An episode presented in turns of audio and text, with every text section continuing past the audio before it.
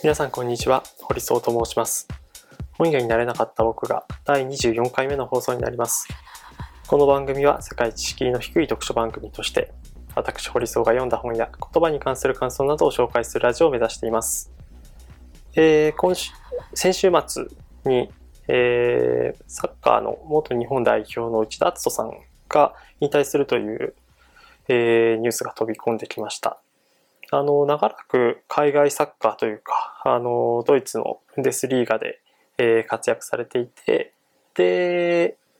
僕はあまりサッカー詳しくないんですけど、ちょっと前に日本に戻ってきて、で、古巣の鹿島アントラーズで、えー、プレーをしていましたが、あのー、サッカーがそれほど詳しくない僕でも、やはり近年はえー、かなり怪我に苦しめられていておそらく満足できるプレーっていうのが、えー、できなかったんじゃないかなというふうに思っている中でうんとは言いつですよね。あのとは言いつつ、えー、鹿島アントラーズ時代最初の、えー、高校卒業後に鹿島アントラーズに入団してでそこで、えー、J リーグの3連覇貢献して、えー、シャルケに移籍をしで、そこでもチャンピオンズリーグでベスト4に導いた立役者でもあります。で、サッカーのワールドカップにも、えー、2回選出されて、えー、南アフリカとブラジル、それぞれに、えー、日本代表として選ばれて活躍されていたと。で、サイドバックというポジションは、僕の理解では、ディフェンダーというポジションのえっ、ー、と、一角を担うという感じですが、やっぱり近年は長友選手にも代表されるように、やっぱサイドバックがすごく攻撃参加をするというイメージめちゃくちゃありますと。で、内田選手も、あのかなり攻撃的というか、攻撃的というなんかイメージも実はそんなにないんですが、あの、サッカー詳しい人からすると、あの涼しい顔でかなり運動量があって、で、チャンスがあれば、隙あらば、あの、相手のこう守備陣の方にこう切り込んでいって、えー、チャンスメイクするという。まあそういう話を聞く中で、あの、間違いなく日本サッカー界にこう貢献してきた選手の一人かなと思っています。まあ日本サッカー界というこう日本に限定したような言い方してますけど、あのー古巣のシャルケの、えー、いろいろな公式アカウント SNS の公式アカウントであったりだとか、あの、シャルケというチーム自体が、あの、内田選手の引退に対して、よし、ありがとうみたいなことをこう、メッセージ残してくれていることから、こう、判断するに、やはり、あの、ドイツでもしっかり活躍し、えー、人々のサッカーファンの心に印象づけた選手の一人なんじゃないかなと思っています。本当にこう、お疲れ様でしたと。まあ、も、あと、えっ、ー、と、今後も、あの、コメントなどを見ると、サッカー界には貢献していきたいと、監督であったり、コーチであったりとか、まあそういう、えー、仕事にもついていきたいということなので、今後の活躍にも、えー、期待したいなと思っている次第でございます。で、今日、えっ、ー、と、第24回目の放送は、あの、その内田篤人さんの、えー、僕は自分が見たことしか信じないという、え、著書を紹介したいなと思っています。で、えっ、と、これはですね、あの、本当に偶然で、えっ、と、僕の弟が、あの、サッカーをずっとやっていて、で、内田選手のこと、僕自身はなんかこう、やっぱりこうサッカー詳しくない人からするとサイドバックの選手ってあのそんなにこう目立たないというかどういう仕事をしてるのかっていうのがなんかこう分かりづらい。まあやっぱりどうしてもこう、えー、最前線で、えー、プレーしている、えー、選手ストライエースストライカーと言われるような選手であったりだとかあとまあ僕は世代的にこう中あれ えっと名前忘れてしまった。えっ、ー、と、ボンバーの選手です。横浜の、えっ、と、選手。ああ、全然浮かばない。すみません、浮かばないです。浮かばないんですけど、そういうやっぱり、あのー、牧野選手とか、あと吉田麻也選手とか、そういうこう、ディフェンダーの中でも、えっ、ー、と、真ん中でこう、ゴールのこう正面に当たるところからこう、守りをする、まあこう、守りの要と言われているような人たちのことはすごく目立ちました。僕はあの、球技やっていた時に結構こうディフェンシブなポジションをやっていたことが多かったので、あのそういう方たちにすごい注目は、あの、球技全般で、えー、かん見ているんですけど、サイドバックというポジションって、どうもこう、あの、素人の自分からすると、印象が薄いこともありますと。もちろんこう、チャンスメイクして、で、センタリングを上げて、で、得点決まったっていう攻撃の危険になった時とか、で、実際そこでこう、スコアが動いた時なんかは、あのー、あ、すごいなっていうことで気づくんですけど、それ以外の時、多分、サッカーは特に、あのー、こう、観客が見ていないポジションでどういう動きをしているのか、どういう動きでこうチャンスを作っているのか、あるいは、あの、リスク、えー、ピンチをこう封じているのかっていうポジショニングみたいなところも含めて、あのサッカーというこう競技の面白さ、深みだと思ってるんですけど、なかなか あのそういうところにこう気づかない。自分でしたが、あのやっぱり内田選手すごいよねっていうことで、あの僕の弟なんかはこう、えー、っと、折に触れてこう言っていたんですが、あのたまたまこう実家に帰った時に、あの内田選手のえっ、ー、と、先ほどこう紹介した僕は自分が見たことしか信じないという本がありまして、で、そこで、えっ、ー、と、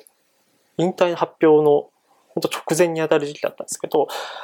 ペラペラとこう見ていました。結構あの文庫本で400ページ超えるぐらいのあの分量なので、あのー、あかなり長く書かれてるなっていう感じはするんですが、まあ割とこう平易な文章でこう書かれていたりするので、あのー読み切っ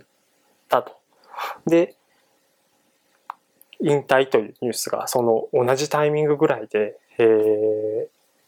ニュース飛び込んできたので、これも何かの縁かなということで、えー、今回は、えー、内田篤人さんの僕は自分が見たことしか信じないという著書をご紹介したいなと思っています。はい。で、えっ、ー、と、タイトルってやっぱり大事だと思うんですね。で内田篤人さんって、あのー、割とこう、涼しげな表情で、女性ファンにもこう人気で、まあ、いわゆるこうイケメンと言われてるサッカー選手の一人ですが、なんかあの、インタビューとか、あの、取材とかがそんなにこう好きじゃないのかなとか、あの、こうやりとりとかを見ても、ちょっとこう、うん、車に構えるという言い方は語弊を招く、誤解招くかもしれないんですけど、なんかこう、例えば、比較対象としてこう長谷部誠選手とか比べるのはナンセンスかもしれないんですけどそういう選手と比べるとちょっとこうあの雰囲気というかタイプは違うのかなという中で僕は自分が見たことしか信じないというタイトルなのでなんかすごくそのタイトルだけを見るとかたくなであったりだとか内田篤人選手っていうのはなんかこうやっぱりこう経験論とかあの自分が経験したことからあそれを起点にしてこういろいろなことをこう判断するということで、なかなかこう視野とかが狭いタイプの人なのかなっていうことをこう感じました。ただ、あのー、本の内容自体はすごく、えー、っと、面白かったです。結論から言うと。で、サッカーが好きな人もそうですし、何かこう、もちろん僕、多くの人はこうプロスポーツ選手ではないんですが、あの、プロ、お金をもらってる人をこう、あの、プロだというふうに、えー、呼ぶのであれば、すごく共感、そのプロの方、お金をもらった、あの、企業なり、えー、サラリーマンであろうと、こう、独立しながらやってる人であろうと、こうプロとして生計立ててる人にとって、この、そういうこう、プロフェッショナルの方が、あの、女選手のこう本読むと、あの、そういう共感できるところもすごく多いのかなと思います。一方、あの、共感できることじゃないことも結構多いんですね。あの、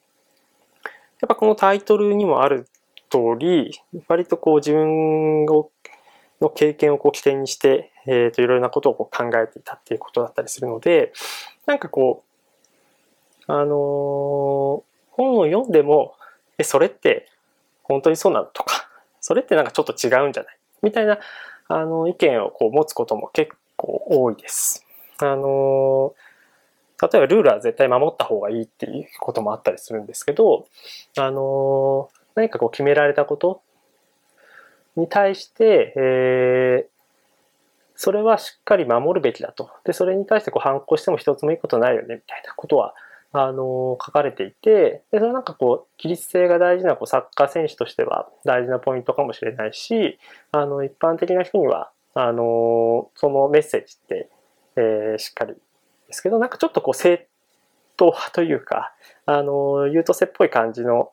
考え方だなというふうに思う方もいると思います。やっぱこう、変なルール、世の中にはこう変なルールもたくさんあるし、それをこう守ってどうなるのみたいなこともやっぱり山ほどある中で、まあ、そういうのもひっくるめてルールは守った方がいいよってことを、あの彼は言っているんですけど、まあそういうなんかこう、いくつか、いくつかというか結構あの読んでいる中で、あの多分読み手が、ん？とか、あれ？それほんそうなの？みたいなことは、あの、よく記述されています。なので、あの、多分サッカーファンとか、内田荘さんのことを、えー、好きな方にとっては、あの、すんなりこう入ってくるものですけど、あの、そうでない方にとっては、あの、ちょっとどうなんだろうみたいなことも正直ありますが、僕がこの本を読んで一番なんか感じたことは、えっ、ー、と、僕はなんか2歳、えー、2歳の息子を持っている親の一人なんですけど、内田篤人という、えー、子供を育てることができたら本当に幸せなことだなというふうに思いました。あるいはそういう子供を育てられるような親でありたいというか、まあ結果的に、あの、内田さんみたいにならなくてもいいんですけど、あの、なんかこういう内田篤さんというこう、みんなに愛されて友達も、友達のことも大事にするし、あの、いろんなことをすごくしっかり考えた上で行動してる人だなという感じです。あの本当この令和の時代に珍しくなんかこうちょっと昭和の匂いを感じるようなところもありました。なんかこう恩義恩多くを受けた人に対してはあのもう無条件で信じますよっていう姿勢であったりだとか尊敬するサッカープレーヤーサッカーの先輩に対してはあの進んで、えーと自らこう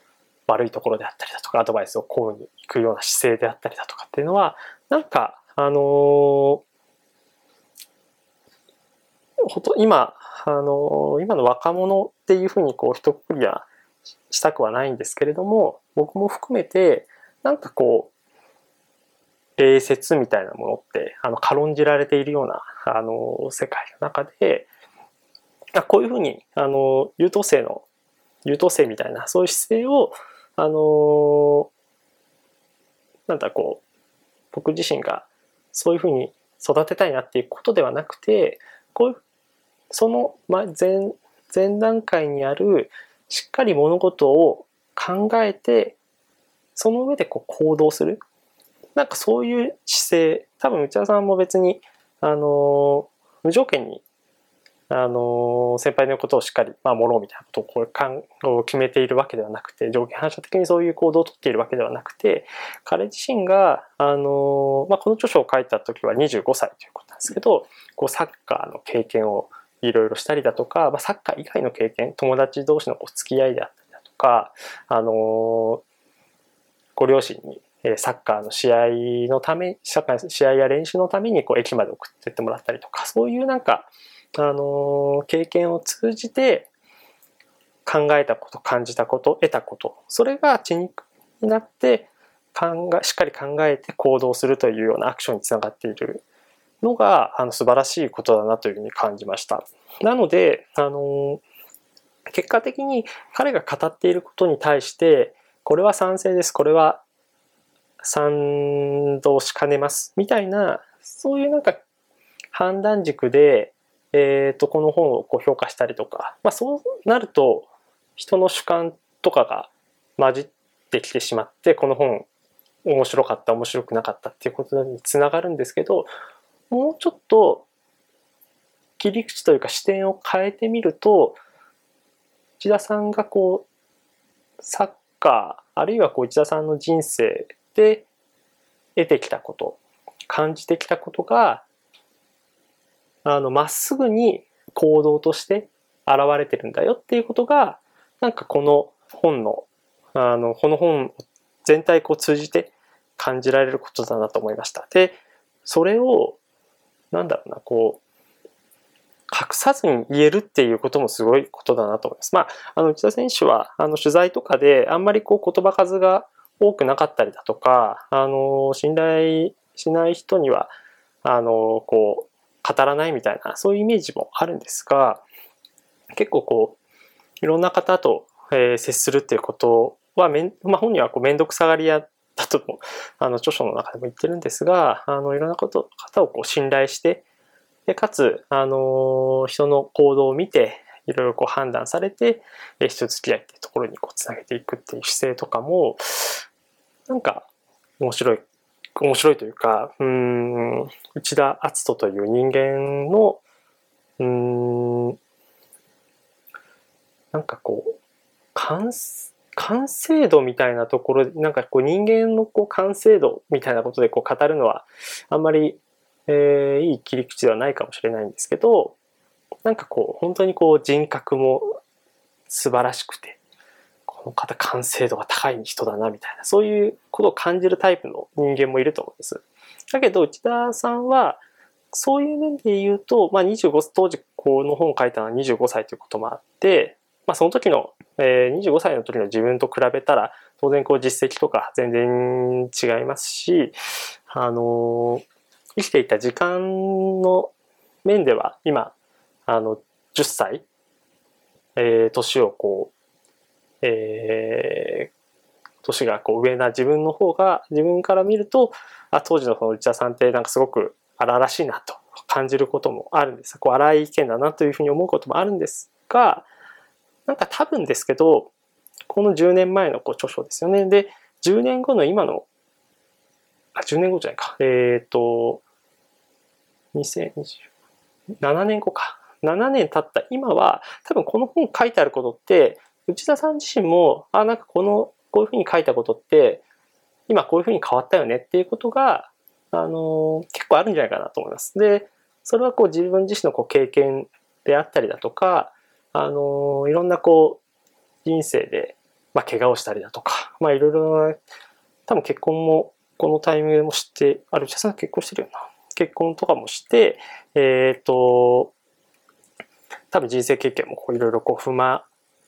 あの重ねていく中で、えー、なんというかより成長し成熟した、えー、人なんじゃないかなというふうに感じました。うん。多分こう成長なんか、あの、年月を重ねるたびに積み重ねていくようなタイプの人だっっていうのが、なんかすごくこの本を通じてなんか実感したし、僕自身がその最初にこう、こういう息子を育てたいなみたいなことを言ったのは、なんかそういうふうにこう、変化していってほしいな。そういうふうにどんどんどんどん成長成熟していってほしいなっていうことをなんか感じるからですよね。なので本当に、あのこの、まあこうタイミング的には、まさかこの本を読んでる時にこう、引退発表するんだっていう 驚きもあったんですけど、まあそれと同等、あるいはこうそれ以上になんかこう、人としてなんかどういうふうに生きるべきなのか、人としてどういうふうにありたいかみたいなところは、なんかこう、新しい視点というか、あるいはこう自分の価値観に対して、なんかこう、うん、自分がこう大事にしてるところ、内田さんが大事にとってこう、重なるところもあれば、重ならないところもかなりあると思うんですけど、その重ならない、重なっていない部分も、それはそれでこう僕自身の価値観だったりするので、その価値観そのものをしっかり大切にしながら、あの、生きていかなくちゃいけないなと思いました。なんかその価値観って別に、あの、人それぞれの価値観なので、あの、正しい間違ってるってないと思うんですけど、その、まあ、価値観自体がなんかこう、揺ら、あの、大事にできない。なんかこう、うん、外圧みたいなところに、なんかこう、由来で、えー、その外圧にこう負けてしまって、その価値観をこう曲げるような行動をしてしまうみたいなことってやっぱりこう生きていくと多々あるんですけど、うん、なんかそういうのは、あんま健全じゃないなっていうことをなんかこう、いろいろこう一周、一周二周して、あの、なんかこの本を通じて、なんか感じさせられたなと思った次第でございます。あとはなんかもうやっぱり、なんかこう、人との信頼関係ってすごい大事だなっていうふうなことも思いました。あの、シャルケに移籍するにあたって鹿島アントラーズにこう移籍金をしっかりあの出さなくちゃいけないとか、移籍のタイミングも信頼してる人たちが、あの、今ちょっと待ってくれと言ったら、あの、不適されることなくというか、あの、素直に分かりましたと。で、それは、あの自分をこう育ててくれた、えー、人たちをまずは大事にする。自分の挑戦よりも、まずはなんかこう、自分のことをこう信頼してくれた人たちに、えー、恩を返せるような存在でありたいっていう、まあ、そのなんか姿勢っていうのもなんかすごくいいというかなんか自分がなんかなかなかこうそれはいいと思っててもあのそれを体現するような行動ってできないので、まあ、やっぱさすがだなというふうに思いました。考えてみれば内田選手の背番号2というもので、僕があの大学時代にあのアイスホッケーで競技やってたんですけど、その時もこう背番号2をつけてたんですよね。で、その2番っていうのが、なんか、まあ、同じというか、2番ってなんかこう、うん、サッカーでいうとやっぱこう守りの象徴だったりもするし、なんかこう、1番手じゃなくてこう2番みたいなそういうこう社会の中のこう数字のイメージっていうのはなんかこう2番手につけるみたいなことで決してなんかあのー、華々しい数字ではないんですけどなんかそういう点でもこう共通点はありつつもなんかその2番らしいその背番号2を背負うにあたってのこう誇りみたいなのってなんかこう美しいし多分彼の美意識みたいなところにこうつながっているんじゃないかなという感じました。はい。ということで、改めて、えー、内田篤人選手、えー、サッカー生活お疲れ様でした。また、今後の活躍も、えー、期待したいなと思っております。はい。ということで、えー、今週は以上になります。来週もぜひお楽しみください。